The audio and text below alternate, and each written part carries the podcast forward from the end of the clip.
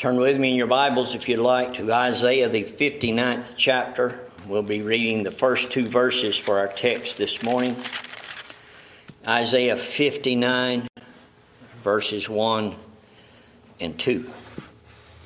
Behold, the Lord's hand is not shortened that it cannot save, neither his ear heavy that it cannot hear. But your iniquities have separated between you and your God, and your sins have hid his face from you that he will not hear. Our subject this morning is separated from God or separation from God. And I think I could truthfully say that this is the greatest problem that any of us have ever had and ever will have is to be separated from our God. I realize that in that statement I would be in the minority probably if a poll was taken, but that's all right. You don't have to be in the majority to be right. I believe I would be in the right in saying that. In fact, I would just challenge you right off by saying, Have you ever had a problem greater than being separated from God? If you say yes, you need to rethink that because separation from God is not only a problem, it's a great tragedy. It's something that needs to be considered, and it's something that needs to be rectified before it's too late. Because as long as you're alive and living, if you're separated from God, something can be done about it. But when you die, there's going to be such a thing as an eternal separation that will compare nothing with what state you're in now in being separated from God. What I really want to talk about today in separation from God is not only what it means, but the severity of it. I think this is the thing that perhaps even sometimes we as Christians do not realize is the depth and the degree of the separation from God. And of course, we grieve today when we talk on this subject because we were once sinners, lost, dead in trespasses and sin and were separated from God, and it didn't seem to bother us too much. And that's the tragedy is that those who are separated from God don't realize it or don't care in that regard.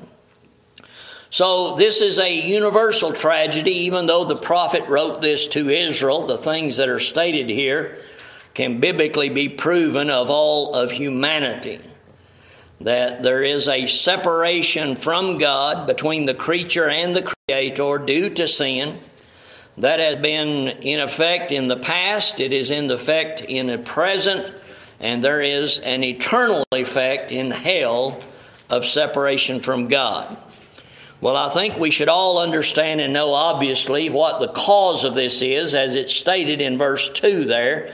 It says, But your iniquities have separated. So sin is the great cause.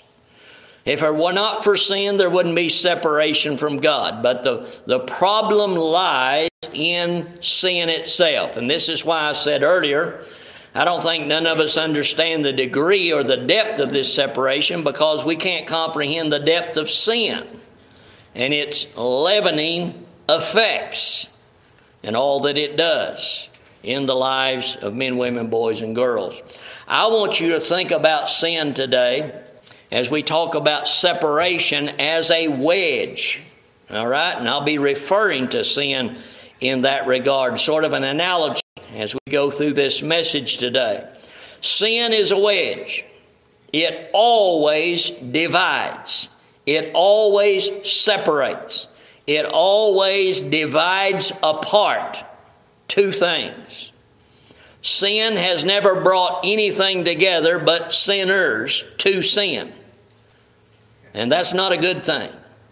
But sin drives apart wherever it goes. It's like saying the wages of sin is death. Wherever it goes, it brings about death, it brings about sorrow, it brings about suffering. There are certain effects of it that will never change because that's the nature of sin. But today, sin causes separation. Wherever it is, to what degree it is, it will separate. It has separated sinners from God. It'll separate you and I as believers from God when it gets in our lives. Fellowship with God is breached by one thing sin.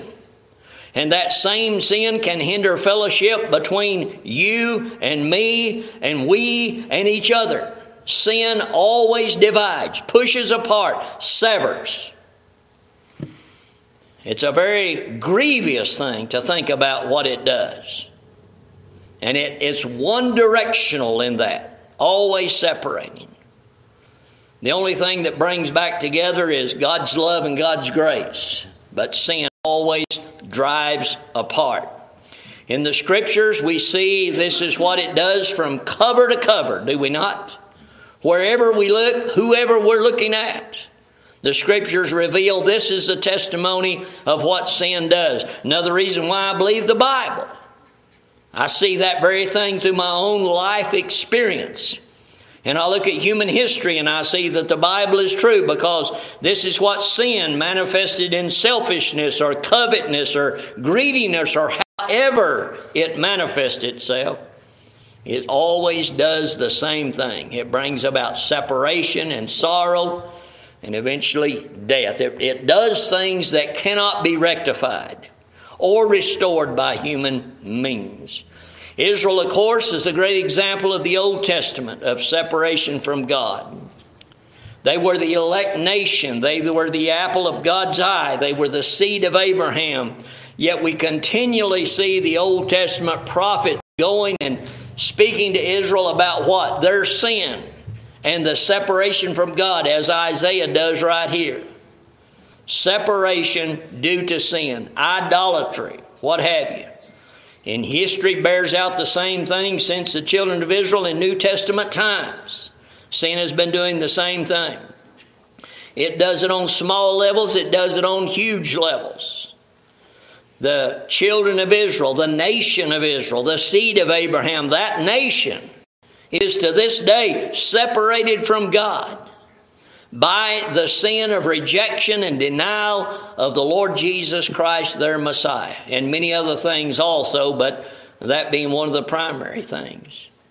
You look at nations that in human history, like England and, and America and others, that again were great due to their belief in God, but sin has gradually severed those nations from God. It's been a willful choice, a willful degrading and downhill course.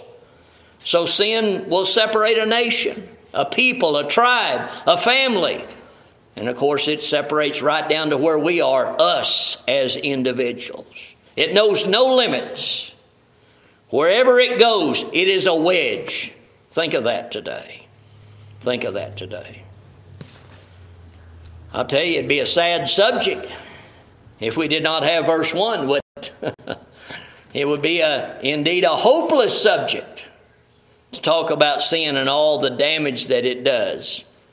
But thank God that where sin has abounded, grace can and does much more abound. Well, let's talk about three things. Let's talk about its origin, let's talk about its severity, and let's talk about its solution, shall we? First of all, the origin or antiquity of sin and sin itself. And we call many times, many times, sin missing the mark. And it is God's mark. It is God's bar. It is God's standard as revealed in God's holy law. And God's holy law shows that we have all sinned and come short of the glory of God. Because, uh, as the Bible says, sin is such a severe thing that if you've only sinned one sin, you might as well be guilty of all in the sight of God. It's that contaminating, it's that vile, it's that abhorring to a righteous and holy eternal God whom we serve as our Creator. But sin originated with an individual called Lucifer, did it not? Many people think to Genesis 3, but sin didn't originate in the Garden of Eden. It originated a little further back than that with the angel known as the anointed cherub, the son of the morning, the son of light, Lucifer. In Ezekiel chapter 28, verses 14 and 15, we read these words as we read of the personification of Satan concerning the king of Tyrus. Verse 14 Thou art the anointed cherub that covereth, and I have set thee so. Thou was upon the holy mountain of God. Thou hast walked up and down in the midst of the stones of fire. Thou wast perfect in thy ways from the day that thou wast created till iniquity was found in thee. Now, if we're going to go, which that's what we're doing, and trace out the origin of sin, Ezekiel 28 and verse 15 is where it all started. And it was found in the created being, the high and lofty angel known as Lucifer. It manifested itself in pride and rebellion, and he and his cohorts were kicked out of heaven because he was not being satisfied, satisfied being next to God and ranking the highest, it appears, among the angels, but he wanted to be God. That was his iniquity, that was his sin, that was his downfall. So there's where it all begins. Then we go to Genesis chapter 3 and see this individual in the form of a certain serpent being instrumental in bringing sin upon the creation and upon mankind. And you know the story in Genesis 3. We'll briefly rehearse that. Satan was instrumental in deceiving the woman. The man was deceived also, chose to fall, chose to rather disobey God and fall. And when sin was injected through their disobedience, through the instrumentality of Satan, in eating of the forbidden fruit, sin then and there separated not just Adam and Eve from God, but it separated all of us at that moment, at that time, in that place, in Adam from God. That is the fall. That manifests itself in Romans 5:12 as Adam is the federal head by one man's sin. Death came upon all men. We're all made sinners in Adam. So that separation came there. You weren't separated from God at some former year of your life. You were separated in, from God many decades ago, many centuries ago, when our first parents, Adam and Eve, sinned in that regard. Now, the effects are most noteworthy, and we must say this to show you again what sin did then and how sin continues to manifest itself today.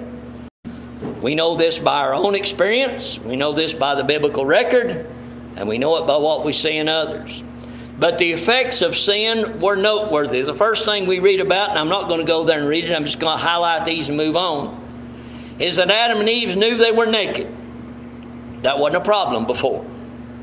The bottom line on that is sin brings about a guilty conscience. They were aware of something, something is now wrong. That's what sin does. Now, everybody's got a guilty conscience because everybody's got a conscience and everybody's a sinner.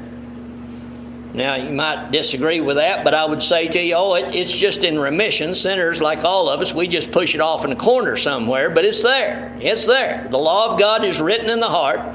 The conscience is there, and it's a dirty conscience because it fell in the fall. And people just choose not to deal with it, so we shove it off in some far corner of our mind and, and keep it boarded up there and don't let it get out so we'll feel good all the time. After all, as sinners, we want to feel good, don't we? We don't want to feel dirty and vile and guilty and shameful and all of that. But that was the first effect of sin guilt. Guilt. But that can be a good thing, and in fact, God uses that. when God quickens us to life, that conscience comes out of hiding and convicts us of the sin that's always been there, right? So that's a good thing. We thank God for the conscience and a guilty conscience at that. But what we actually see the effect of them doing, not only after they tried to cover up their nakedness, they ran from God. Sin separates. They didn't run to God, they ran away from God. They were the first ones to run from God, but they weren't the last. And when we hit the deck of running, when we were born in this world, we did just what they did. We were running from God. Nobody has ever been born that run to God. Our sin nature takes us from God. Our sinful desires takes us from God. Our guilty conscience takes us from God. Men love darkness rather than light. So they run from God, not to God, because the light manifests that our deeds are evil. So they ran. And not only did they run, but they hid from God, didn't they? They hid from God's presence. Now, we don't read about God running away from them before they ran away from Him, did they? That's what we read. And that's what our text says. It's your sins and iniquities that have had caused God to turn his face and his back on you. You did it. But before he turned from you, you'd already turned from him. That's what happened with our first parents. And they hid from the presence of God, and then it don't get better, it just gets worse because this is what always sin always done. Sin multiplies itself. And the more it multiplies, the more it divides and separates. When you read Genesis 3, God comes to the garden in the cool of the evening, calls out to Adam, and you see what they've already done. It don't get better, it just gets worse. Sin always makes things worse. And when you think it can't get any worse, sin will take it further than that. And divide and separate and make more misery, more sorrow, more grief, more pain, and again, eventually, death. What do we find them doing next? Lying lying, and playing the blame game. Sin actually caused Adam to blame God for his problem. The woman that you gave me, God, she made me do it. I don't think any of us can understand. We understand what he did, but don't, we don't understand the depth and the workings of sin in the human heart to cause the creature who was created by God, created in the image of God, created in a perfect garden, named all the animals, and was blessed to be given a lived in perfection to turn right around as soon as sin has contaminated his heart, his mind, and his whole being, and saying, God, it's all your fault because you made her and gave her to me, and she caught. I mean, do you think you understand the depth of that? I don't think any of us do. That's what sin does. We ought stand in awe of the terrible effects of sin. Blame God, blame her, blame others, blame anybody, but don't take any blame for yourself. So, this is what it does. And of course, it brings death. God said, In the day you eat thereof, you will surely die. And when they ate, they died spiritually right then and right there. The sin of disobedience in the Garden of Eden caused their relationship with God to be severed at the moment they ate of their fruit.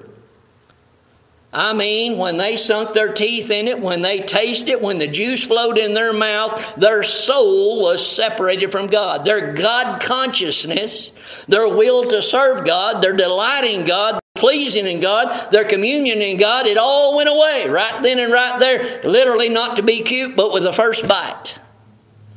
They didn't have to consume the whole fruit, they didn't have to digest it when they took it and when they ate, when they bit into it, when they tasted it, the separation took place right there. That's quite a sobering thought, is it not? That we all died right there, spiritually. Then, of course, 950 years later, Adam did die. He died a physical death. He was separated from this world into the other world from the land of the living to the land of the dead. God's word being true. And so shall we all be. And then God being God and having such an abhorrence for sin, and now for those who have committed sin, which was open rebellion and criminal to a God had done everything for them and told them only not to do one thing, what happened? Driven from the garden separation manifested by the flaming cherub that was set there to protect the tree of life. So you see in the fall itself, and I don't know if you think about that a whole lot, but again, think of separation. Think of sin as the wedge. I don't know how many of you here have ever used a wedge. Men have. I know I've, I've used a wedge a lot, splitting wood, split a lot of oak in Arkansas with a wedge and a hammer. Wasn't know, didn't know what a log splitter was. Don't know if there was such a thing then at that time. I don't know. I won't tell off on myself, but nevertheless, you don't have to use one much. You get a pretty good impression of what a wedge is, what a wedge does, the problems, the complications, the effect, and all of that. So sin was a wedge. And the thing about a wedge, you know, is it's tapered. It has a point, and then it gets bigger as it goes up. So the further it goes down, the wider it separates at the top. That's what sin does. And you think of that today. Even if you're a Christian today, sin just keeps working its way down, working its way down.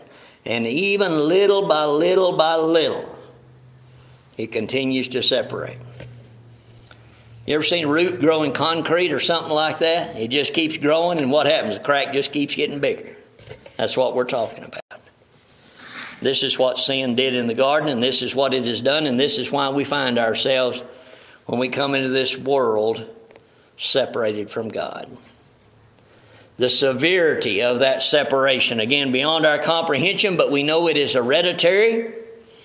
The Bible makes it very plain. The psalmist said in Psalms 51 and verse 5 Behold, I was shapen in iniquity and in sin did my mother conceive me.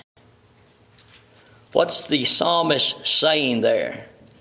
He was saying that he had sinner parents and he couldn't be nothing but a sinner. That's what he was saying. My point is this we are born into the world sinners. You don't have to become a sinner. You became a sinner in Adam, even though you didn't exist, except in the mind and purpose of God centuries later. Before you were ever separated from your mother's womb, you were already separated from God. That is a sobering, staggering thought, is it not? That's what the psalmist is saying here. That's the effect of sin. That's the severity of sin. That's the separation of sin. The 58th of Psalm, verse 3, follows up by saying, The wicked are estranged from the womb. They go astray as soon as they be born, speaking lies. And it goes on to discuss the details of that. Estranged from the womb. That's immediate. Yeah, but it says the wicked, preacher. Well, who are the wicked? Sinners. It's universal. We only have the wicked and the righteous because of God's grace, but the grace came later. All have sinned and come short of the glory of God. So the wicked is you. The wicked is me. The wicked is us. The wicked is all mankind in Adam. This is a natural course. This is what sin does. Estranged. Estranged from what? From God, from the womb. So again, we're not born good and become bad. We were bad when we come forth because, as David said, we were shapen by sinners. Therefore, we can't be anything but sinners. Sin is that wedge that we start out with. And if that wedge of sin that lies in every one of us as children is not disciplined, is not checked, is not restrained, it can go to the most terrible places as we see manifest in history and in our society today. A sinner will just go deeper and deeper into sin. If God's providence and restraint does not stop that. In other words, I'm saying today, yes, even you and I could have been the worst of the worst had it not been for the providence of God. Sin knows no limits. Sin, again, one direction continues to separate self gratification, self propagation, self preservation, just me, me, me, self, self, self. We all look back on our lives when we were lost and dead and in sin with loathsome abhorrence. But I'm so grateful it wasn't worse than what it was. Could have been worse. Could have been worse. But this is what it does. Just think about it. It always just takes you further and further and further away from God. Sin, the multiplication of sin, the indulgence of sin, the degree of sin, it's that wedge that just goes further and further. And again, we don't have to look anywhere but our own lives to know this, do we? I mean, if, if that's all we had to look at, we'd have to say, Amen, the Bible's true. I see it in my own life. I mean, the further I went, the further I wanted to go. The more I had, the more I wanted, the more, you know, and the more never satisfied sin just goes on and on. And then we look outside of ourselves, we see it in others, see it in others. We see it in Israel, we see it in America. It don't matter where you look, it does the same thing. It just continually increases the distance between the person, the people, the family, the object, and God. That wedge just working its way further down, more division. And you, you see this so clearly in the parables in the words of our Lord, don't you? I mean, we think immediately, you should think probably of the prodigal, right? I mean, the prodigal went away and he just kept going away and away and away and away and away and away and away, didn't he? I mean, that's what sin does. And we glean from that those three principles, don't it? Takes you further than you want to go, keeps you longer than you want to stay, and costs you more than you want to pay. That's what sin always does. We see it in uh, the lost sheep 90 and 9, and one what? Goes astray, takes away. The parable of the lost coin, one is lost. Again, separation. Separation, lostness is always what it does. The details of it in our text can be easily seen. I'm not going to take the time to read it, but detail is given here in it in the uh, verses that follow after our text in verses 3 through 8. It talks about murderous hands and bloods and, and filthy talking and lips and lies, no justice, no truth, hatching out evil just like reptiles do to eggs and offspring, and on and on. The feet run this evil. Hey, shed, verse 7 shed innocent blood, wasting, destruction, thoughts, no peace. And this is repeated similarly in other words in the book of Romans, chapter 3, verses 10 through 18. It's what sins destruction and separation does. Turns from God, just like Adam and Eve, because of sin. And God, then, as the text says, in return will turn away from the sinners because of his abhorrence of sin in that regard. Moses set this before the children of Israel when he rehearsed the law in Deuteronomy chapter 31. Exactly how this would happen, what would happen, how it would play out in the 31st chapter of Deuteronomy and verse 17 and 18. Listen to Moses' words. And this is God's words. And he's speaking of when they turn away and go into their idolatrous, whoring ways Verse 17 Then my anger shall be kindled against them in that day, and I will forsake them, and I will hide my face from them. And they shall be devoured, and many evils and troubles shall befall them, so that they will say in that day, Are not these evils come upon us because our God is not among us? And I will surely hide my face in that day for all the evils which they shall have wrought, in that they are turned unto other gods. So again, notice this very clearly, our text and what Moses says here. Your iniquities have separated between you and your God, and your sins have hid his face from you that he will not hear. They turned their backs on God, and God turned his face from them. That's the way it works. That's the way it still works today. When sin turns us, separates us from God, then God turns his back on us because we're sinning on his sin.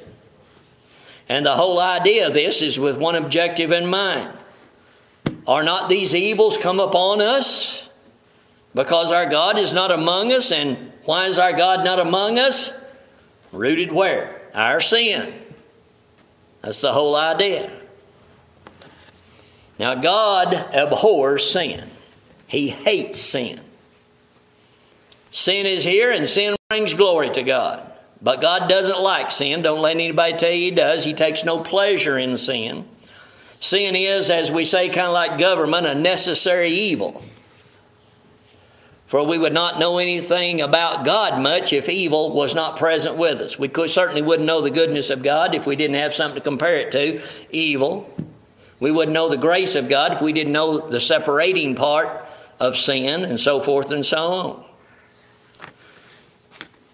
So God ordained it to be here and how it got here and that it would be here and the duration it'll be here and all things concerning sin and its punishment. But sin ultimately brings glory to God because, again, God can overrule sin and He does overrule sin. And if God has saved you, He's already overruled sin in your life by the grace of God through the Lord Jesus Christ. But that's what Moses said would happen. In the 32nd chapter of Deuteronomy, in verse 10, we read these words He found him in a desert land in the waste howling wilderness. He led him about, he instructed him, he kept him as the apple of his eye. That's Israel. That's Israel. It's not that God didn't care, God does care. That's why they were chastened as they were. That's why God would turn his back because He cares. But He will not associate with sin in that regard. Back to the book of Isaiah, page or two back in our Bibles, in Isaiah 57 and verse 17 For the of his covetousness was I wroth and smote him. I hid me and was wroth, and he went on forwardly in the way of his heart. Not only Israel, but that's the course that sinners take. So when you turn from God, God will automatically hide his face from you. Because God looks upon sin and you when you're in it repulsively. Jeremiah 5:25 repeats again one more thing, one more time, your iniquities have turned away these things and your sins have withholden good things from you. Not only does sin separate, sin robs. The best things are found in God. The best things are found in fellowship with God, in communion with God, in obedience with God. And sin does not allow that happen when it separates you from God. Anybody that's been a Christian very long knows that certainly to be true. So sin is very severe in its separation in the lives of sinners. But there is a separation worse than this. And that is, of course, after death. The Bible says that after death there is such a thing called judgment, according to Hebrews chapter 9 and verse 27. So while you may be separated today by sin, if you are indeed lost, you are separated from God. You need God more than you'll ever know. And if you don't believe what I just said, you'll have eternity in hell to rehash that statement the proof of it, the truth, the veracity of it. Every sinner needs God more than they know. We all know that now who are saved, don't we? Oh, how we needed Him then. Oh, how we need Him now. Oh, how sinners that are severed from Him need it, need Him. But how sad it will be to hear those final words of God in final judgment that will sever you and your soul forever throughout all eternity to a place of torment. I cannot emphasize this enough. It is recorded in Luke's Gospel, chapter 13, verse 27. If you're not concerned about being separated from God in this life, if you put off heeding the gospel message of repent, come and believe upon Christ for the remission of sins, then these will be literally the last words you will ever hear. I'll tell you, it makes me shudder to think of this that except by the grace of God, this is what I would have heard, and deservedly so. Luke 13, 27, but he shall say, I tell you, I know you not whence ye are. Depart from me, all ye workers of iniquity.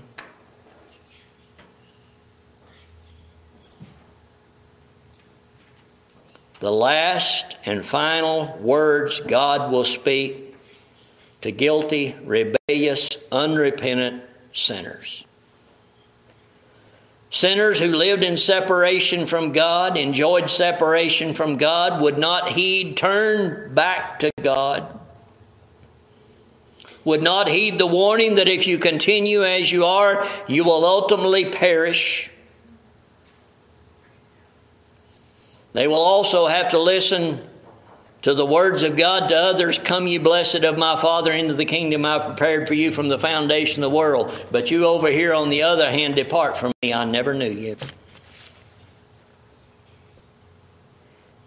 You know, I get things stuck in my mind at times. It's just like a record. It just goes on and on and on and just keeps repeating itself. I despise it. I look forward someday when the, those little things like that will go away. I don't get to choose what they are. it just something will crop up and stick. And I mean, it just, you know how it goes, as the old record goes. But can you imagine?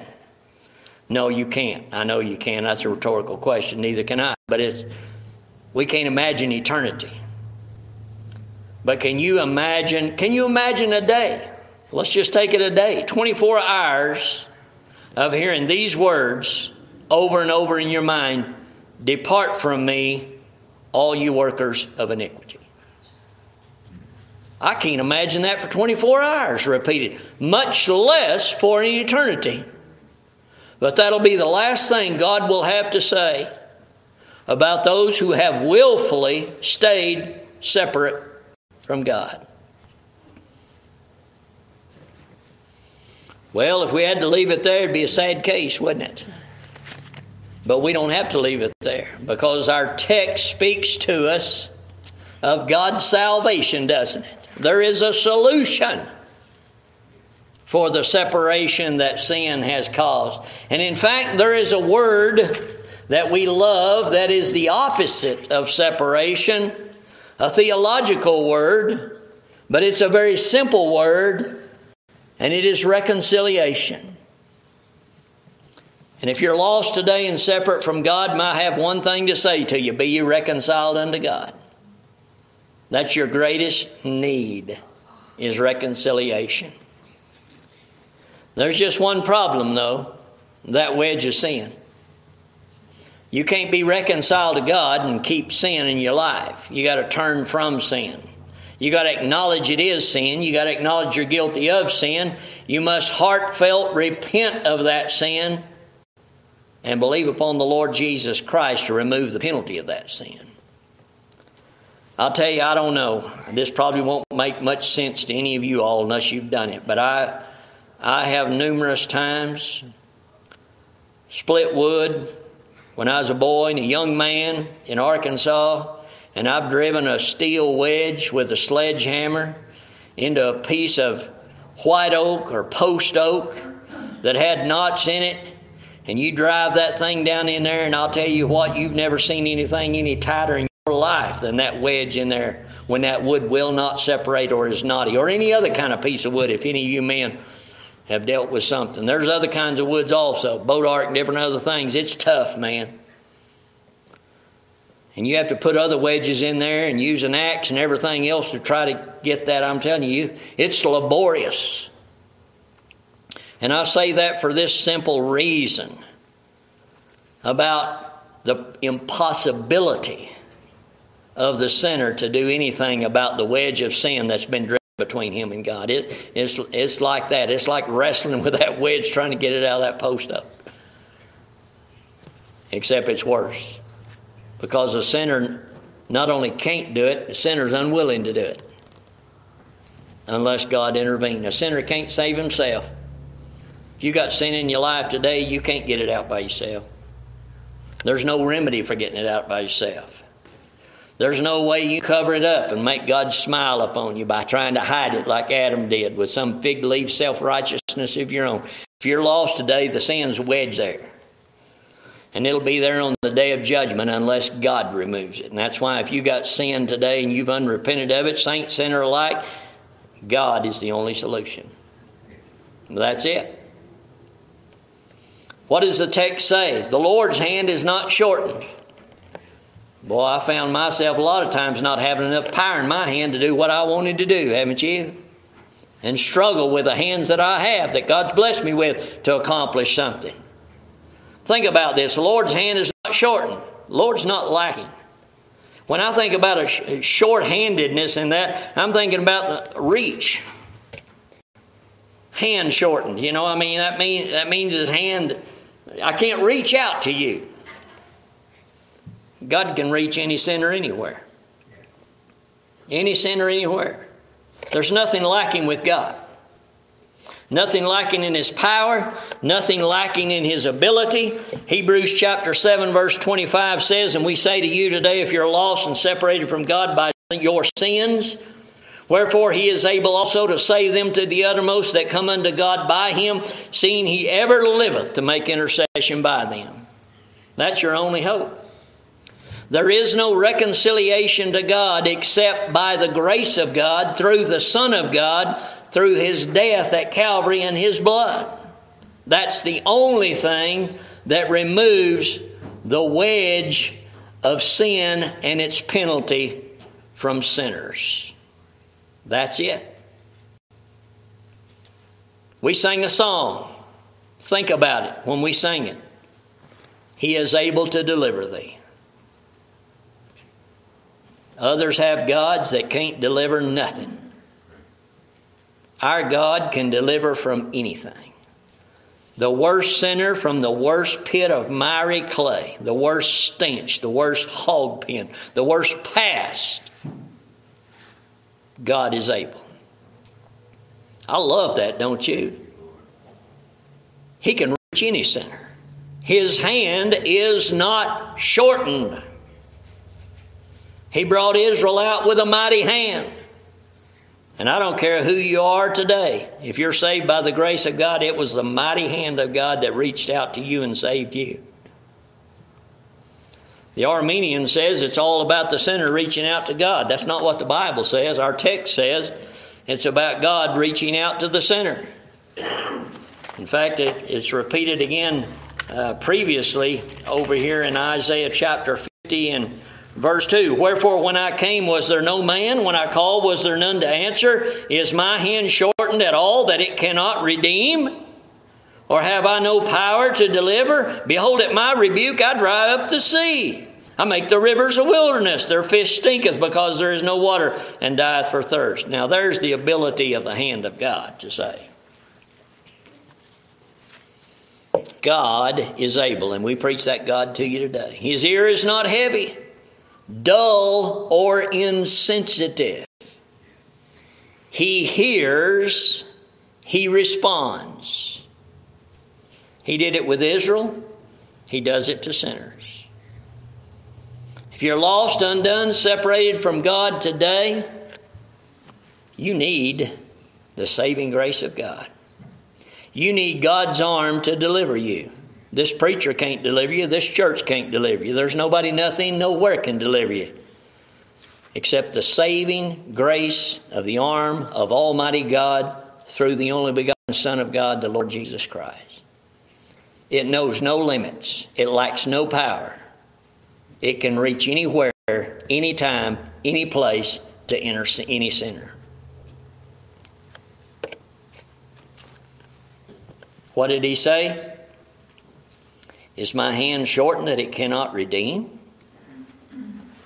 What did Hebrews 7:25 say? He's able to reach to save to the uttermost all that what?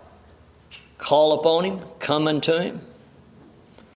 And I would say to you like this I'm going to put the ball in your court if you're lost today, because that's what the gospel does. The gospel tells you your condition, the gospel tells you where you're going to end up what's going to happen to you, and you have only one course of action. Don't try to fix it. Cry out unto God.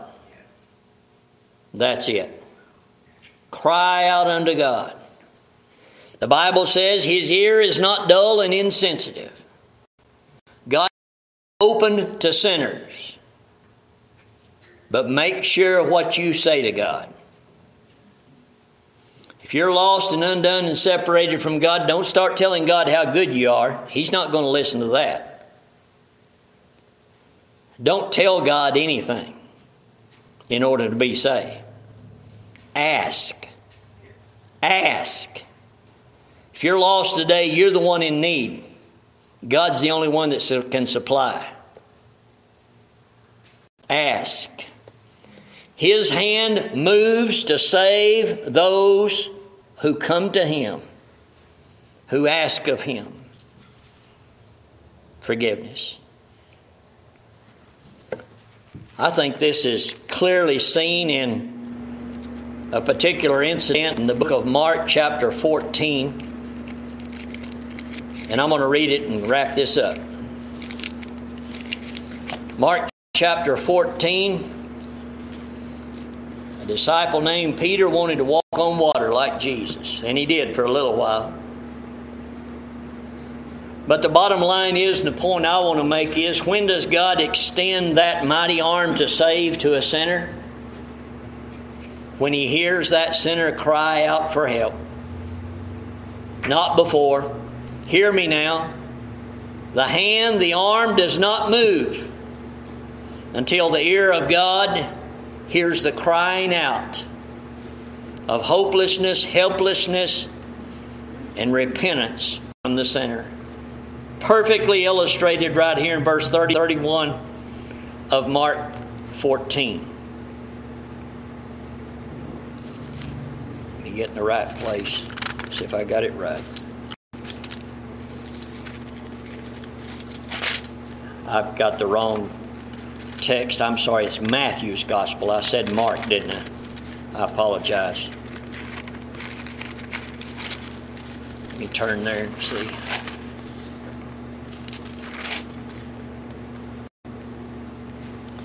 Matthew 14, verse 30 and 31. Peter is walking on the water. When he saw the wind boisterous, he was afraid. He beginning to sink and cried out, Lord, save me. And immediately Jesus stretched forth his hand and caught him and said unto him, O thou of little faith, wherefore didst thou doubt? That's the way God saves sinners. When sinners cry out to him not about their self righteousness, but about their need, about their sin, about their desire for forgiveness, that's when the hand of God moves and saves sinners. Not until. And not on any other condition does God save other than that. That's why the gospel demands a summons. Repent and believe the gospel. Jesus said it in the Sermon on the Mount. If you're still in Matthew, just turn back a few pages. In chapter 7 and verse 7 and 8, Ask and it shall be given you, seek and ye shall find, knock and it shall be opened to you. For everyone that asketh receiveth, and he that seeketh findeth, and to him that knocketh it shall be open. God's ear is always open. But there's a time when God will hear the cry of sinners no more. We don't know when that day is. So our admonition to you is today. Today.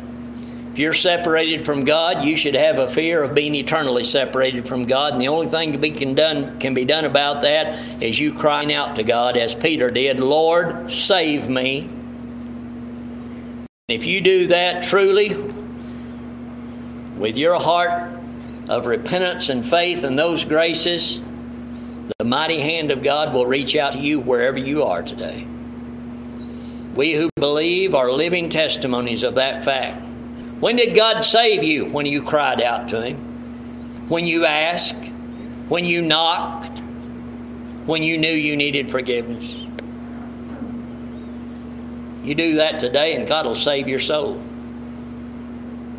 Those of us who have been saved look forward to the day when our hope, our great hope, will give us a body like His and even the sin that now separates us as Christians will be taken out of the way, and there'll be no more separation from our Lord and Savior. The penalty's already been taken from those who believe. But one day the hindrance will be taken away in what we call glorification. Even so, come, Lord Jesus.